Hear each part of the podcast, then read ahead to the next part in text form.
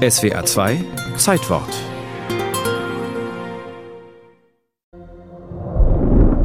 Im Anfang schuf Gott Himmel und Erde.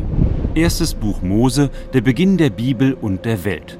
Gott schuf alle Arten von Seetieren und anderen Lebewesen, von denen das Wasser wimmelt, und alle Arten von gefiederten Vögeln.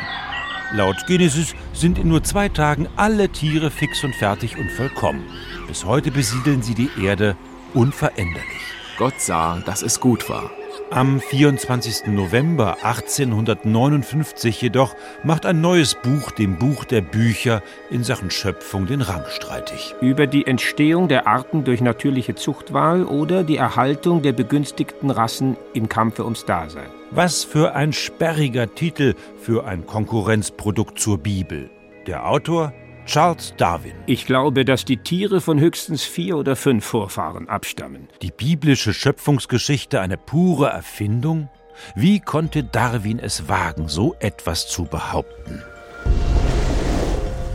Mehr als ein Vierteljahrhundert zuvor war Darwin zu einer Schiffsreise um die Welt aufgebrochen.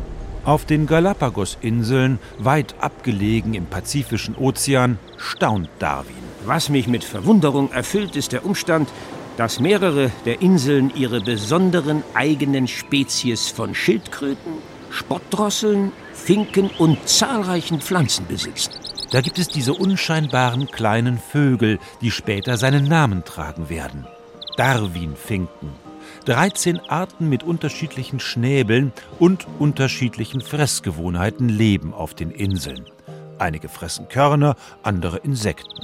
Wenn man diese Abstufung und Verschiedenartigkeit der Struktur in einer kleinen, nahe untereinander verwandten Gruppe von Vögeln sieht, so kann man sich wirklich vorstellen, dass die eine Spezies hergenommen und zu verschiedenen Zwecken modifiziert worden sei. Aus einer Art von Urfinken entwickeln sich 13 verschiedene Arten. Bis heute wird behauptet, diese Idee sei Darwin bereits auf den Galapagosinseln gekommen.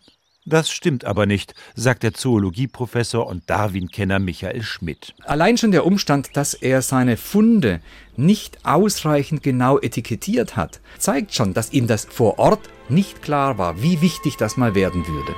Erst daheim in England entwickelt Darwin anhand der Finken die Theorie einer natürlichen Selektion.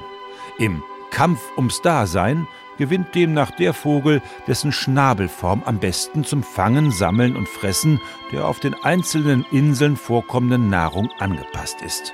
So entwickelten sich aus einem Urfinken 13 verschiedene Finkenarten. Auch keinen noch so kurzen Entwurf. Will Darwin darüber schreiben? Er hat Skrupel. Die Konsequenz war nämlich, dass man ein wissenschaftliches Weltbild entwerfen kann, das verzichtet auf einen Schöpfergott, auf einen steuernden Gott. Das kann man alles weglassen. Was für ein Buch könnte ein Kaplan des Teufels über das plumpe, verschwenderische, stümperhaft niedrige und entsetzlich grausame Wirken der Natur schreiben? Erst zwei Jahrzehnte nach seiner Weltreise wird er selbst dieses Buch zu Papier bringen. Die Entstehung der Arten erscheint zunächst in kleiner Auflage und ist sofort ausverkauft. Worüber das Werk noch schweigt, ist das Produkt, dem sich Gott laut Bibel zuletzt widmet. Dann sprach Gott, lasst uns Menschen machen als unser Abbild, uns ähnlich. Über die Krone der Schöpfung findet sich in Die Entstehung der Arten nur ein kurzer Satz. Licht wird auf den Ursprung des Menschen und seine Geschichte fallen. Aber die Leser haben verstanden. Der Mensch ist nur das letzte Glied der Evolution, gleich hinter dem Affen.